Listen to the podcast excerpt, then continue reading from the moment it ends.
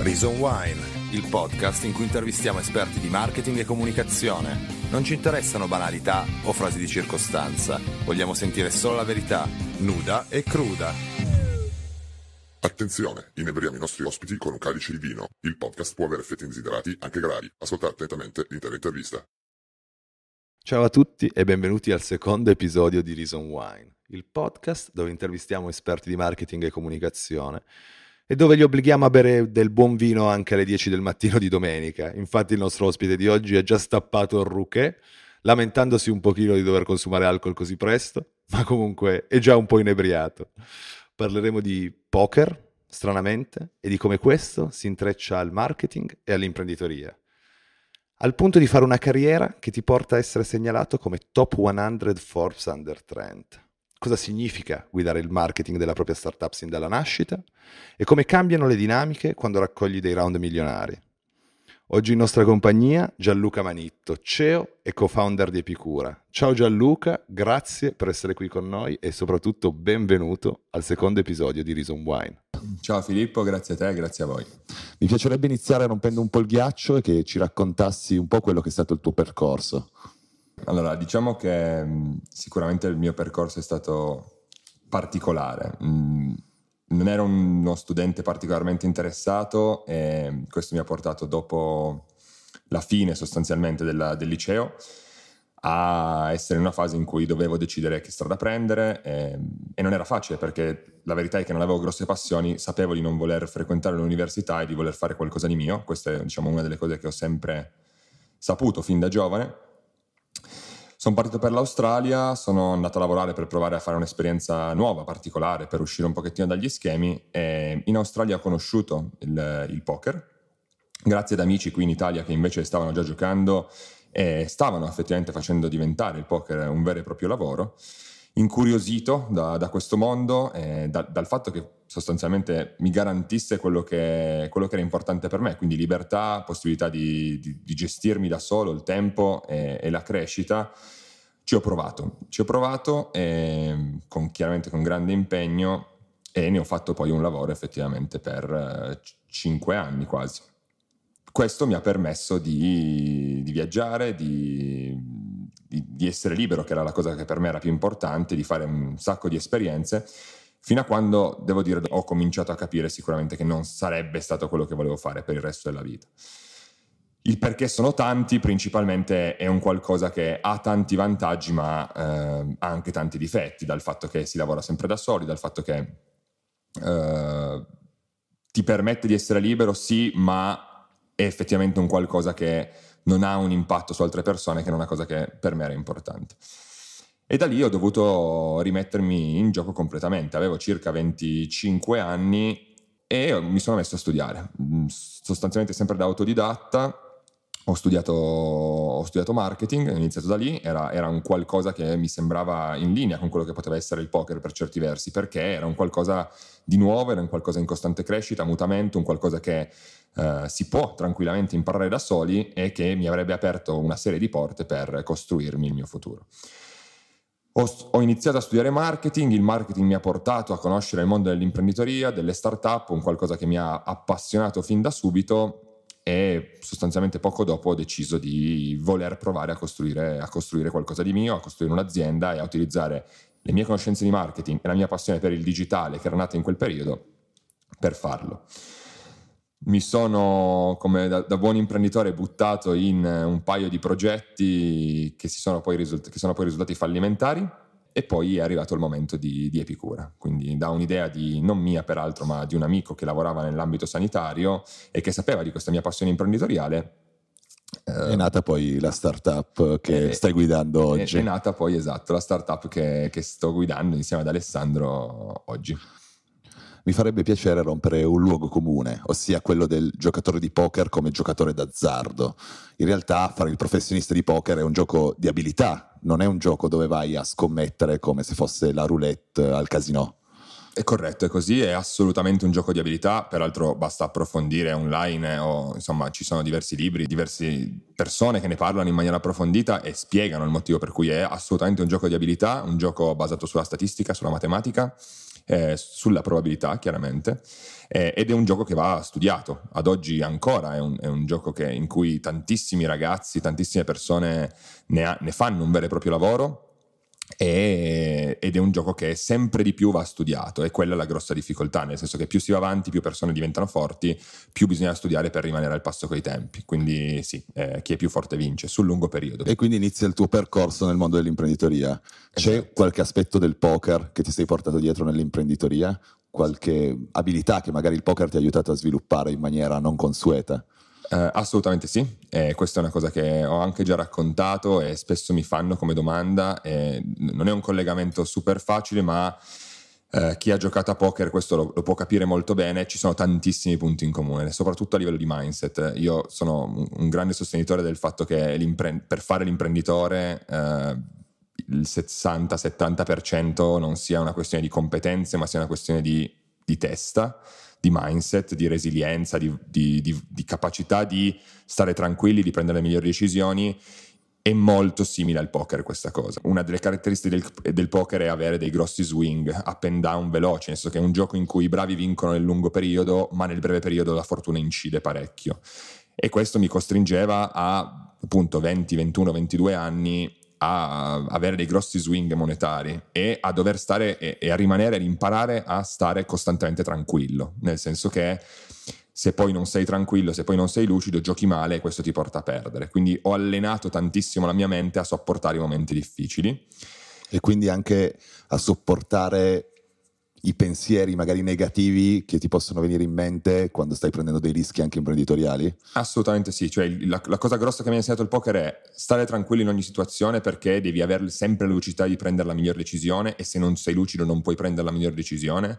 E l'altro parallelismo grosso è che vedo tantissimo nell'imprenditoria saper prendere la miglior decisione con le informazioni che si hanno in quel momento, che non sono mai complete, così come nell'imprenditoria, nel senso che poi alla fine è un qualcosa che approcci, se, se innovi come facciamo in Epicura e come vogliamo fare ogni giorno in Epicura, andiamo verso e facciamo qualcosa che ad oggi nessuno ha fatto uguale, specialmente in Italia, e non abbiamo dei benchmark di riferimento così precisi, quindi non sappiamo esattamente come farlo, dobbiamo costantemente testare, provare, cambiare, modificare, sbagliare e questo ci porta a sbagliare costantemente.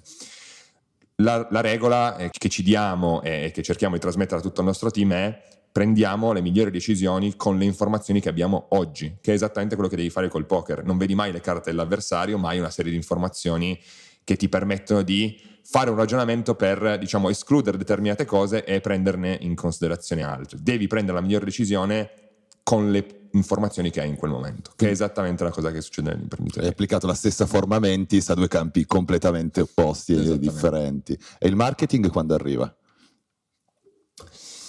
Il marketing in realtà arriva prima dell'imprenditoria, è quello che mi ha traghettato verso il mondo dell'imprenditoria ed è poi, diciamo, essendo comunque una componente fondamentale in un'azienda, io ho avuto la fortuna eh, di, di costruire Epicura con, con, il mio socio Alessandro e lui ha eh, competenze complementari alle mie. Lui viene da un percorso universitario invece di alto livello, ha studiato a Londra.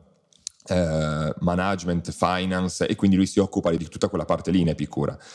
L'altra parte è la parte di crescita, la parte di marketing, la parte di sviluppo del business e queste, arrivando dal marketing, naturalmente mi sono, preso carico io di quella cosa e questo mi ha portato poi a dover costantemente approfondire tutto quello che fosse il marketing. Esatto, come hai approcciato il mondo del marketing? Penso che non siano stati due mesi di scienze della comunicazione che ti abbiano dato un know-how così importante. no, anche, no, no, assolutamente no.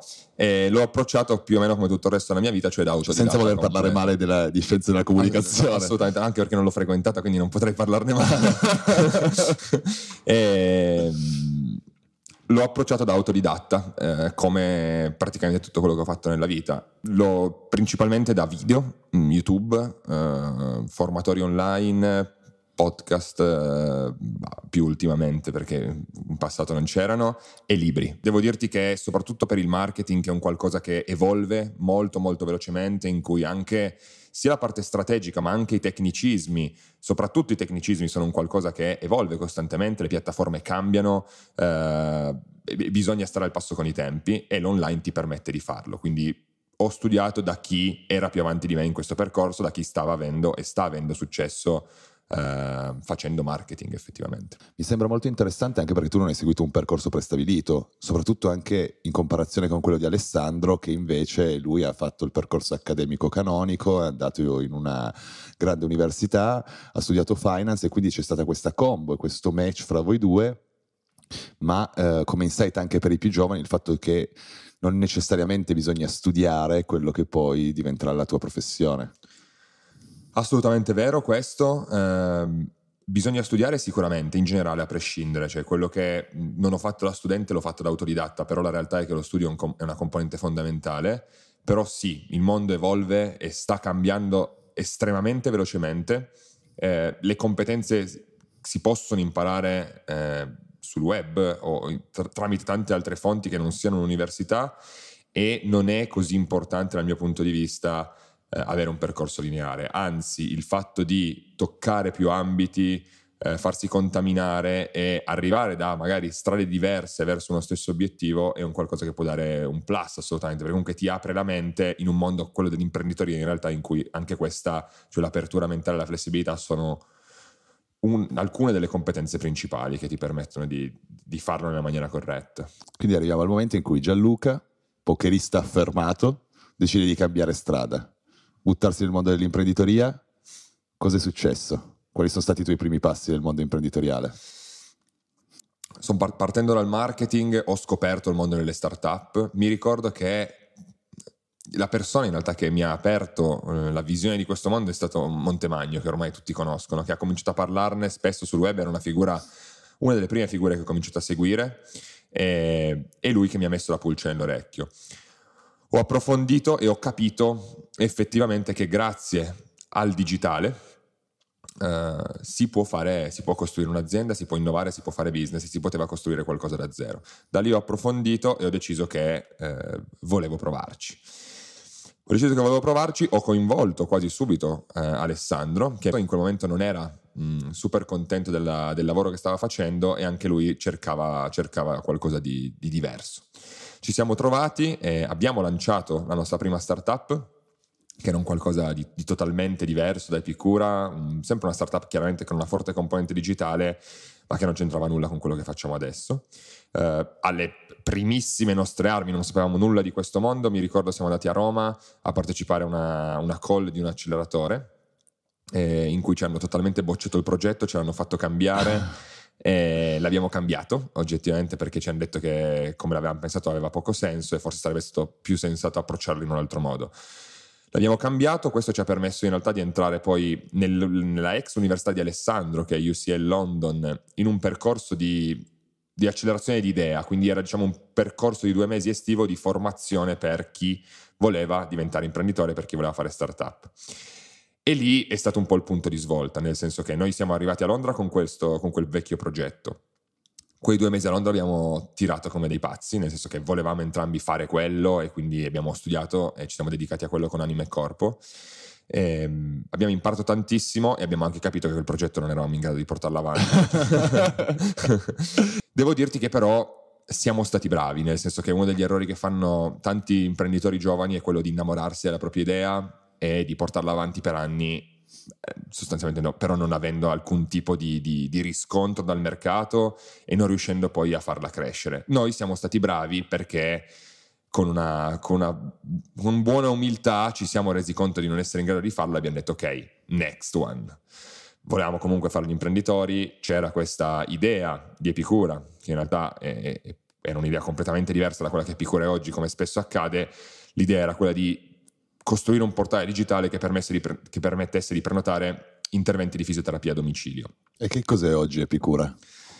Epicura oggi è eh, il primo poliambulatorio digitale in Italia, quindi è, una, è, un'azienda che si occupa di rendere più accessibile quello che è il mondo estremamente complesso e tradizionale della sanità e della socioassistenzialità, quindi una piattaforma digitale eh, che permette di prenotare interventi sanitari e socioassistenziali con un grosso focus sul segmento anziani, quindi tanti dei servizi che offriamo sono per eh, i tanti anziani che ci sono in Italia, ma non solo, quindi abbiamo tantissime tipologie di visite, è possibile prenotare visite senza liste di attesa, perché abbiamo costruito un modello preso in prestito dal, dal modello dei taxi, ah. in cui sostanzialmente abbiamo completamente abbattuto le liste di attesa e reso un servizio e un mercato estremamente tradizionale in realtà estremamente accessibile grazie al digitale, veloce, semplice e trasparente, in cui è possibile prenotare una visita e riceverla a domicilio ovunque tu voglia, a casa entro 24 ore e 7 giorni su 7.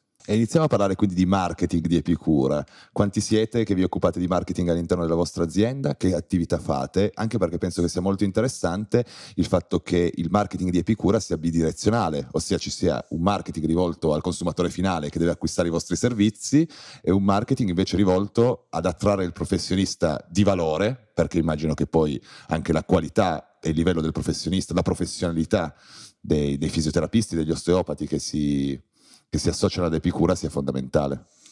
Assolutamente sì, la qualità è una de, delle nostre priorità, assolutamente, un servizio digitale eh, sì, ma dall'altra parte i professionisti sono la nostra faccia con i nostri clienti quindi il processo di selezione è estremamente accurato, eh, noi prendiamo banalmente meno di circa un professionista su dieci di quelli che si propone di entrare in Epicura, quindi abbiamo una selezione molto molto attenta e, e la qualità è uno dei, dei, punti centrali, soprattutto in una startup che si occupa di salute delle persone. E come fate ad attrarre i professionisti?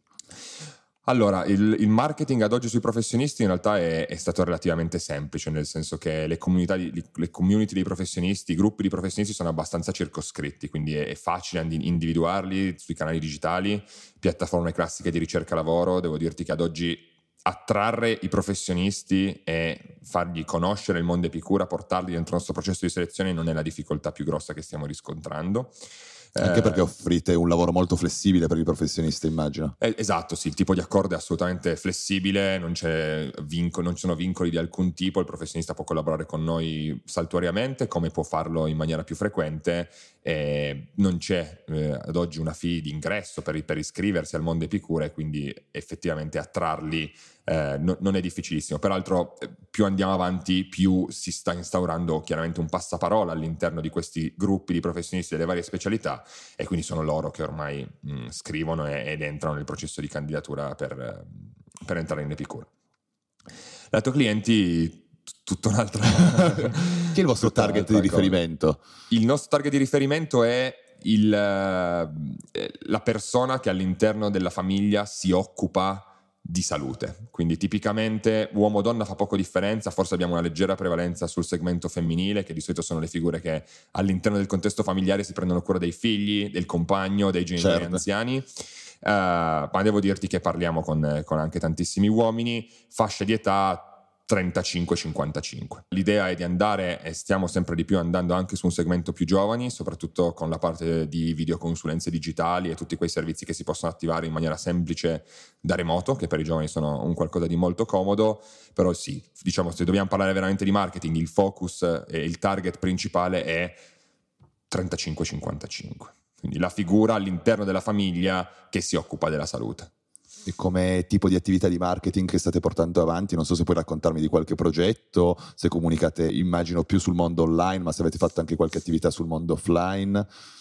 Allora, devo dirti che uh, il, il, marketing in una startup è, è molto complesso. E non per tirare acqua al nostro mulino, ma il settore della salute è ancora più complesso di molti altri settori. È un settore estremamente delicato, eh, in cui si trattano tematiche molto molto importanti ed è un settore che si basa molto eh, sulla fiducia verso il player a cui ci si affida.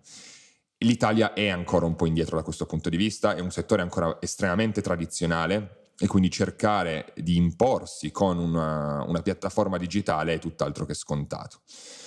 Peraltro è, una, è, un, è, un, tipo di settore, quello della salute, che ha diverse limitazioni in termini di marketing, quindi non si può fare tutto e non si riesce a comunicare sempre come si vorrebbe comunicare. Questo ci espone a diverse difficoltà in più.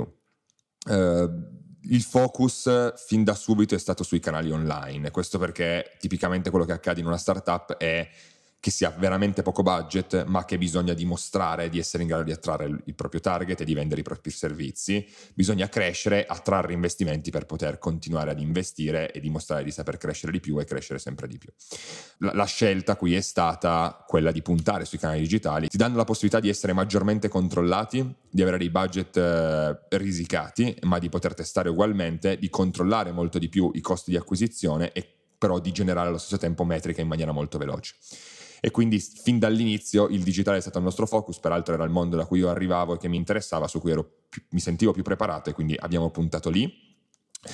Ad oggi, dopo più di 3 milioni di euro raccolti, soprattutto con questo round che arriverà, Uh, sicuramente è necessario andare ad investire anche offline, è necessario andare ad investire con una strategia molto più multicanale ed è necessario soprattutto spostarsi da un marketing a risposta diretta, quindi un marketing molto più basato sulle performance sui canali digitali, uh, affiancarlo ad un marketing di brand, perché è chiaro, come dicevo prima, che è un settore che richiede tanta fiducia verso il player a cui ci si affida e, e, ad oggi l'offline è ancora quello che crea più brand awareness in assoluto. È chiaro che per le startup all'inizio questa cosa sia estremamente difficile e proibitiva, nel senso che il marketing offline costa, è poco controllabile e non ha un impatto immediato, quindi non è un'acquisizione di clienti immediata, ma tu devi investire e devi farlo bene con l'aspettativa di ritorno eh, a 3, 6, 12 mesi, anche di più a volte. Quindi è un marketing non adatto a startup che hanno poco budget, a startup che devono generare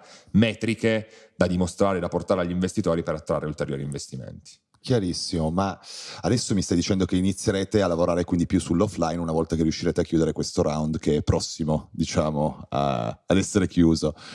Ci sono dei valori particolari di Epicura che vorrete comunicare a livello di attività di branding? Hai già in mente?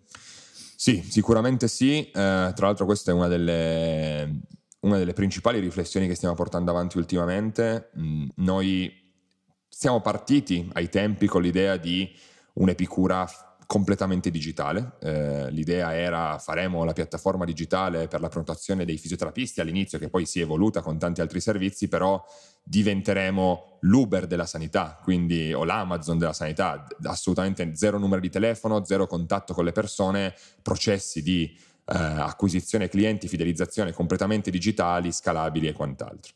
La realtà è che questa visione è completamente mutata nel tempo e questo credo che sia un trend che nel mercato si sta vedendo anche in altri settori. Insomma, mentre prima c'era un focus sulla completa digitalizzazione dei processi, ad oggi anche realtà più grandi, molto molto più grandi, si stanno accorgendo e stanno andando in una direzione in cui l'ibrido è meglio, quindi la digitalizzazione affiancata al contatto umano, alla personalizzazione dei servizi, al, al, al mettere il cliente al centro, ma a stringere una relazione vera con i clienti. E nella sanità questo è ancora più vero, quindi la realtà è che Uh, punteremo tantissimo sul customer service, quindi su tutto il team che si occupa di uh, fidelizzazione del cliente, di rapporto con il cliente, di, di, costruzione di una fiducia che poi è quello che stimola il passaparola positivo. E credo che quello sia uno dei valori principali, affiancato chiaramente alla digitalizzazione, al digitale che aiuta principalmente a migliorare i processi. Cioè la realtà è che Epicura non innova e non si è inventata niente in termini di servizio. I servizi che oggi offriamo esistevano e non ci siamo inventati qualcosa che prima non c'era.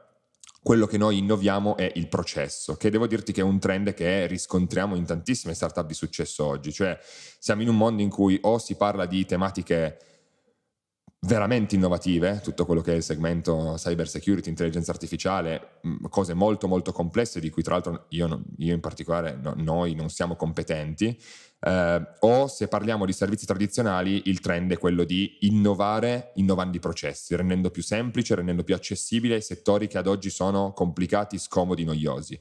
Questo è quello che sto dicendo, questo è quello che noi stiamo facendo in Epicura, quindi la realtà è che i due punti, sicuramente due valori forti che cercheremo di portare avanti sono rapporto con il paziente, quindi non solo digitalizzazione e innovazione di processo, quindi semplicità e accessibilità in un settore che lo richiede, perché già le persone devono occuparsi e già non stanno bene, hanno bisogno di risolvere un problema legato al mondo della salute, è giusto che questa cosa si possa fare in maniera estremamente semplice e veloce e che non diventi un calvario eh, risolvere un problema che già di per sé è difficile. Questo è quello che vogliamo fare.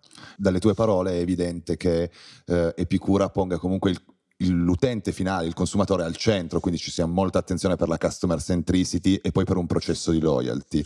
E sono curioso di sapere innanzitutto se i vostri clienti poi tendono a ricontattarvi magari per anche altri servizi e se invece anche a livello di loyalty per quanto riguarda i fisioterapisti o comunque cioè gli altri operatori sanitari che collaborano con voi, nel senso avete avuto delle difficoltà? Sì, è un tema che eh, in Epicura affrontiamo ed è un tema che eh, abbiamo deciso di affrontare e di risolvere e, abbiamo capito che si risolve non solo un, in un unico modo, ma incentivando entrambe le parti del business a voler effettivamente rimanere all'interno del contesto Epicura. Come? Da una parte ai pazienti dando un servizio estremamente semplice, accessibile, mettendogli a disposizione una, una tecnologia che semplifica effettivamente il tutto, e garantendo loro dei prezzi assolutamente onesti. Dall'altra parte i professionisti stessa cosa, cioè un servizio di valore, un servizio mh, che loro possono diciamo, modulare a seconda delle loro necessità e un servizio che comunque garantisca loro un giusto guadagno per le prestazioni che erogano. Cioè, piccoli incentivi da entrambe le parti che spingano loro stessi a non scavalcare il servizio non mettersi d'accordo tra loro. Non è un problema completamente risolto perché è chiaro che non lo sarà, ma non lo è per nessun tipo di piattaforma digitale, ma è sicuramente un qualcosa che ad oggi non crediamo essere il principale problema. Quindi devo dirti che siamo sulla giusta strada da questo punto di vista. Quindi voi state lavorando, adesso inizierete a lavorare più nella parte di brand awareness, ma riesci a darmi un dato, non so, anche indicativo, delle persone che invece arrivano a conoscervi, quante poi acquistano un servizio magari identico o differente rispetto a quello che avevano acquistato? Allora, noi abbiamo il 60% dei clienti circa che riacquista più di una volta. Quindi sono super soddisfatti del vostro servizio. Sì, devo dirti che anche le recensioni online sui portali di, di, recensioni che abbiamo, oggi abbiamo quasi 500 recensioni con dei voti effettivamente estremamente buoni, il servizio piace e questo vuol dire che selezioniamo bene i professionisti e che comunichiamo bene con le persone. Le persone riacquistano, sì, eh, te- qua sorge un'altra tematica estremamente difficile, visto che parliamo di marketing, è una tematica che secondo me ha senso affrontare. Il settore della salute è complesso in termini di marketing e di fidelizzazione. Perché? Perché è un qualcosa che è difficile spingere, nel senso che per quanto si possa fare un buon marketing, la realtà è che non si può convincere una persona ad acquistare una visita medica se non ne ha bisogno. Certamente.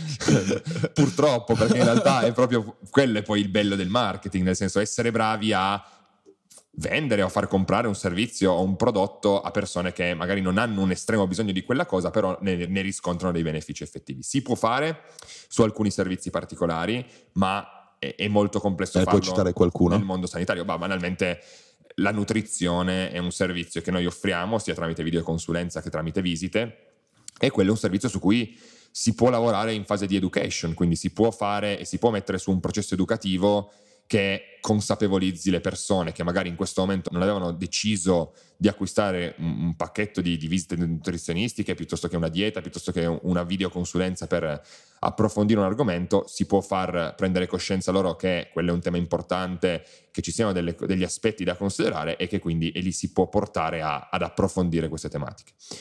Altri servizi come la visita medica in sé o l'intervento infermieristico, l'assistenza per gli anziani, noi possiamo fare il miglior marketing del mondo, ma se uno non ha bisogno di essere medicato o se non sta male, non compra boh, giustamente una visita medica. Questa è una difficoltà grossa a livello di marketing e noi la affrontiamo con una logica di dobbiamo essere da una parte dove il cliente va a cercare quando ha un certo tipo di necessità, e soprattutto dobbiamo costruire un servizio, qua ci stiamo muovendo molto velocemente, mm, non rivelerò adesso cosa, cosa succederà in Epicura e, e, il, e il, modello che, che uscirà da, da, da adesso a qualche mese, però sicuramente stiamo e abbiamo pensato a un business model sulla parte sanitaria che porti le persone all'interno del mondo Epicura senza, necess- senza dover avere una necessità specifica in quel momento. Quindi questa è la grossa sfida, mentre vendendo prodotti o servizi appunto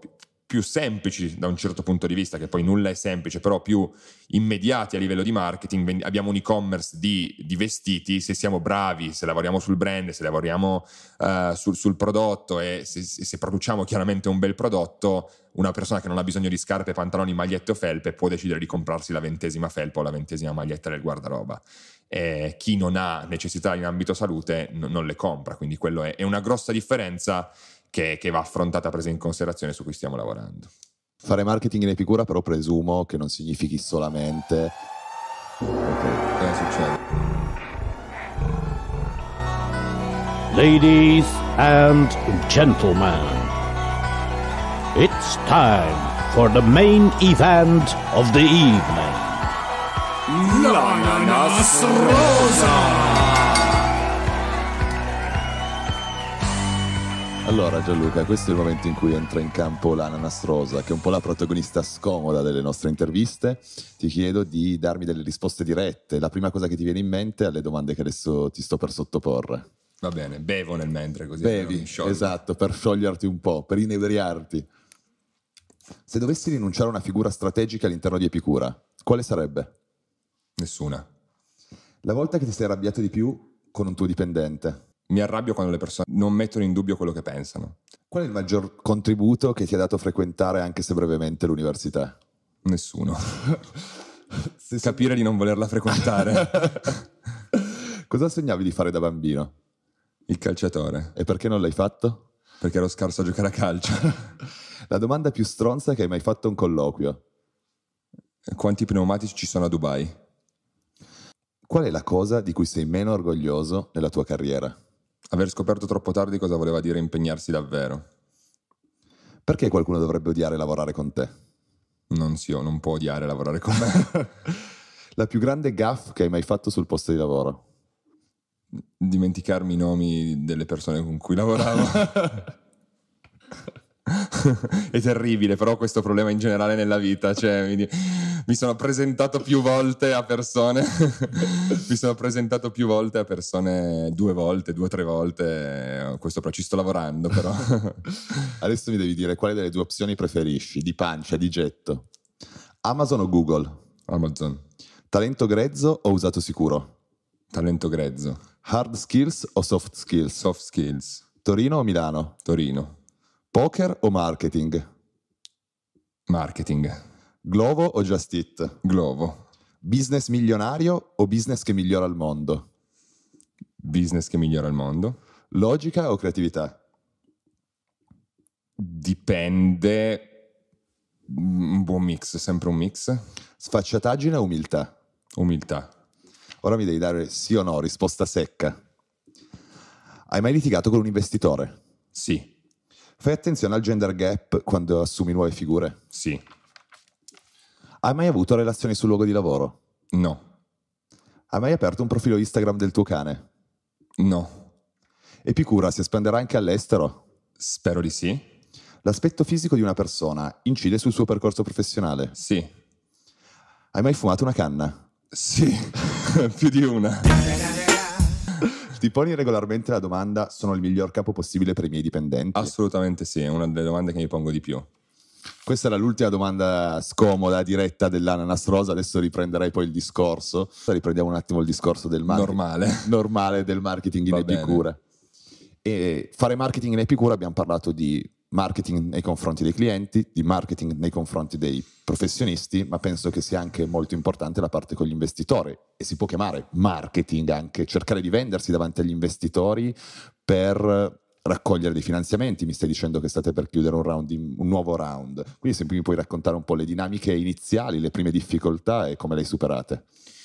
Allora sì, si può chiamare marketing, ma la realtà è che per me il marketing è più o meno tutto quello che si fa nella vita, nel senso che mh, io una delle cose su cui punto tantissimo è far capire che il marketing non è il processo rilegato al, alla campagna di comunicazione piuttosto che alla campagna Facebook, alla gestione dei social, ma il marketing è un processo estremamente più lungo, estremamente più complesso, che parte per quello che riguarda la, la, la promozione di prodotti e servizi dalla costruzione del prodotto, quindi non è mai eh, come lo si sponsorizza, ma è come lo si costruisce in funzione di quelli che è il target, eccetera, e finisce solo in una fase di vendita e successivamente di fidelizzazione.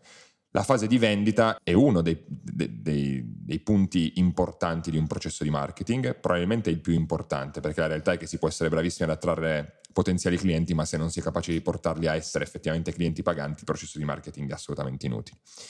Um, e questo perché, perché dico questo? Perché la realtà è che con gli investitori ci si deve vendere costantemente.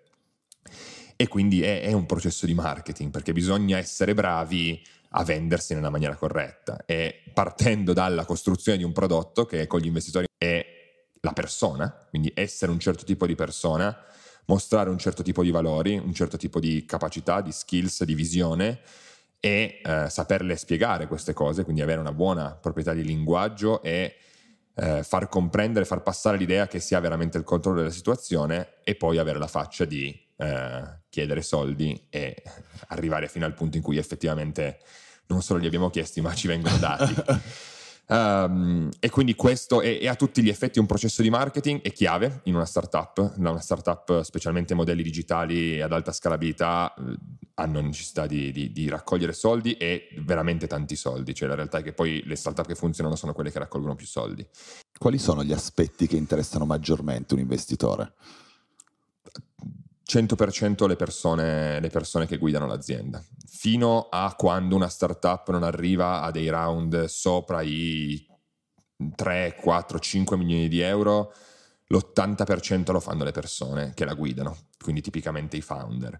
Questo è, è, è, chi è dentro lo capisce molto bene, eh, però è una qualcosa che va spiegato, nel senso che alla fine creare un'azienda innovativa, eh, innovare un mercato, mh, portare un'azienda da zero a essere un'azienda importante è un qualcosa di estremamente complesso che dipende quasi solo dal, dall'execution che si fa e dall'abilità di riuscire a cambiare, a variare, ad adattarsi a determinate situazioni, a essere capaci a testare, modificare e implementare molto molto velocemente, avendo l'umiltà, che è uno degli altri concetti che, che per me è chiave nello sviluppo di un business, di non pensare di aver mai la soluzione, cioè di mettere sempre in discussione quello che è quello che si pensa eh, fino a quando il mercato effettivamente non ci, dà, non ci dice che abbiamo ragione. Questo dipende da chi guida l'azienda, soprattutto nei primi anni. Quindi, mentre dopo un tot di round di investimento si comincia a guardare sempre di più chiaramente lo storico, i numeri, i tassi di crescita e varie metriche che diciamo trasmettono il fatto che l'azienda stia andando in maniera corretta verso una certa direzione, verso una certa crescita, in una prima fase quello che importa è che le persone che la guidino siano e abbiano il carisma e la capacità di portarla a quel livello. Quello che ci dice sempre una frase che diciamo concretizza questo concetto è una buona idea in mano alle persone sbagliate tenderà a fallire, una cattiva idea, un'idea mediocre in, base, in, in mano a persone giuste eh, tenderà ad avere successo perché queste persone saranno in grado di modificarla fino a trovare un giusto fit con il mercato. Quindi l'idea di partenza non vale tanto. Quindi l'idea di partenza non conta tanto, non conta tanto, quello che conta è l'execution, quello che conta è la mentalità. E sì, è assolutamente corretto. Devo dirti che l'altra grossa, diciamo, l'altra grossa componente eh, ricercata dagli investitori è il mercato, nel senso che se non c'è mercato e se questo mercato non è abbastanza grande, la startup diventa automaticamente poco interessante. Quello che eh, molti giovani startup non capiscono e anche noi non sapevamo e che abbiamo scoperto in corso e che l'investitore che investe in startup vuole investire nella prossima Amazon, nella prossima Facebook, nella prossima Google. In Italia è un, chiaramente è un, contesto completamente diverso in cui è estremamente più difficile rispetto a paesi tipo gli Stati Uniti sviluppare la prossima Facebook e tendenzialmente no, non succederà in Italia. Eh, ma la realtà è che l'investitore vuole trovare il progetto top, vuole, vuole vivere un sogno, vuole essere parte di, co- di un qualcosa di molto grosso. E, ehm, andare a lavorare su mercati molto piccoli taglia un po' in, alla base queste ambizioni, perché la realtà è che per fare e per costruire una grande azienda in un mercato piccolo si deve essere in grado di conquistare una grossa fetta di un mercato. Però poi quello che si capisce è che è molto più difficile conquistare una fetta molto grande di un mercato piccolo rispetto a conquistare una fetta molto piccola di un mercato grosso. Quindi il mercato insieme al team, soprattutto in una fase iniziale, i primi anni, i primi round, sono le due cose principali che gli investitori guardano. Come sai, qua in Reason Wine chiediamo sempre ai nostri ospiti di portare un libro che li ha ispirati. So che non essendo passato da casa per recarti qua a Milano oggi non sei riuscito a portarlo dietro, ma che comunque hai l'immagine di questo libro sul tuo iPhone che chiederei di mostrarci e di raccontarci il perché questo libro ti ha ispirato particolarmente. Allora sì, devo dirti che io sono un, un, un buon lettore, non studiando all'università devo, devo, studiare in qualche altro modo e i libri sono una, un'ottima fonte per quel che mi riguarda. Questo è uno dei libri, lo faccio vedere in camera, Il segreto delle aziende in cui è davvero bello lavorare, è uno dei libri che ho letto ultimamente e che guardandomi dentro è, è uno di quelli che mi ha toccato maggiormente e che mi ha dato tantissimi stimoli da, da implementare in Epicura per migliorare. il tema centrale è che mh, più andiamo avanti, più il nostro ruolo da fondatori deve essere incentrato non solo più sulla strategia di business, sul chiaramente dimostrare che Epicura è un qualcosa di, eh, di, di, di giusto, che la strada che stiamo facendo è corretta, ma tutto questo passa tantissimo dalla costruzione di una cultura aziendale molto molto forte. E questo libro proprio, parla proprio di questo, quindi è un libro scritto da, dall'ex amministratore delegato di Zappos ed è proprio il libro in cui lui racconta come nasce Zappos, tutta la, la storia e come eh, il focus sul customer loyalty, il customer care e la cultura aziendale siano stati proprio i due principali attori del, del grosso successo e della grossa crescita che ha avuto Zappos. E devo dire che era un tema che io stavo approfondendo perché Epicura sta crescendo estremamente velocemente e questa cultura l'abbiamo lasciata un po' indietro, nostra colpa, però assorbiti a tantissime cose da fare a livello tecnico e business, non ci siamo resi conto di dover lavorare tanto anche su quello, fortunatamente adesso lo sappiamo e ci siamo messi in gioco per farlo e tra le varie cose che, che abbiamo studiato da cui volevamo prendere spunto questo libro devo dirti che mi ha dato informazioni importanti. Informazioni assolutamente interessanti, sì. Ci stiamo avvicinando alla fase conclusiva del, dell'intervista e stiamo bevendo una bottiglia di Rouquet, sì. anche se è molto presto la mattina di domenica, esatto. ma non, abbiamo deciso di non negarcela. Ti chiederei perché hai scelto un Rouquet come vino di accompagnamento per la tua intervista? Ho scelto un Rouquet perché da buon piemontese bevo vini, bevo vini piemontesi e non mi fa impazzire il Barbera non volevo essere cattivo a richiedere una bottiglia di Barolo e quindi sono stato più umile ho scelto la bottiglia di Rouquet che comunque è un, è un, vino che mi piace particolarmente. Stai apprezzando quindi? Sto apprezzando nonostante siano le 11 e mezza del mattino.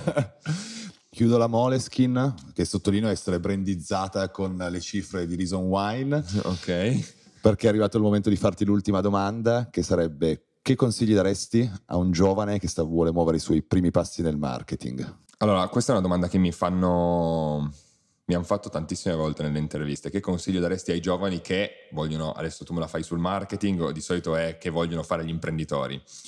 Uh, la realtà è che la risposta è, è, sempre la stessa qualunque cosa una persona voglia fare, cioè farla davvero, farla davvero e farla soprattutto, perché poi quello che vedo è che le persone mh, mm, a causa della paura probabilmente di sbagliare non si buttano e non si dedicano veramente a qualcosa perché trovano sempre una scusa per non farla.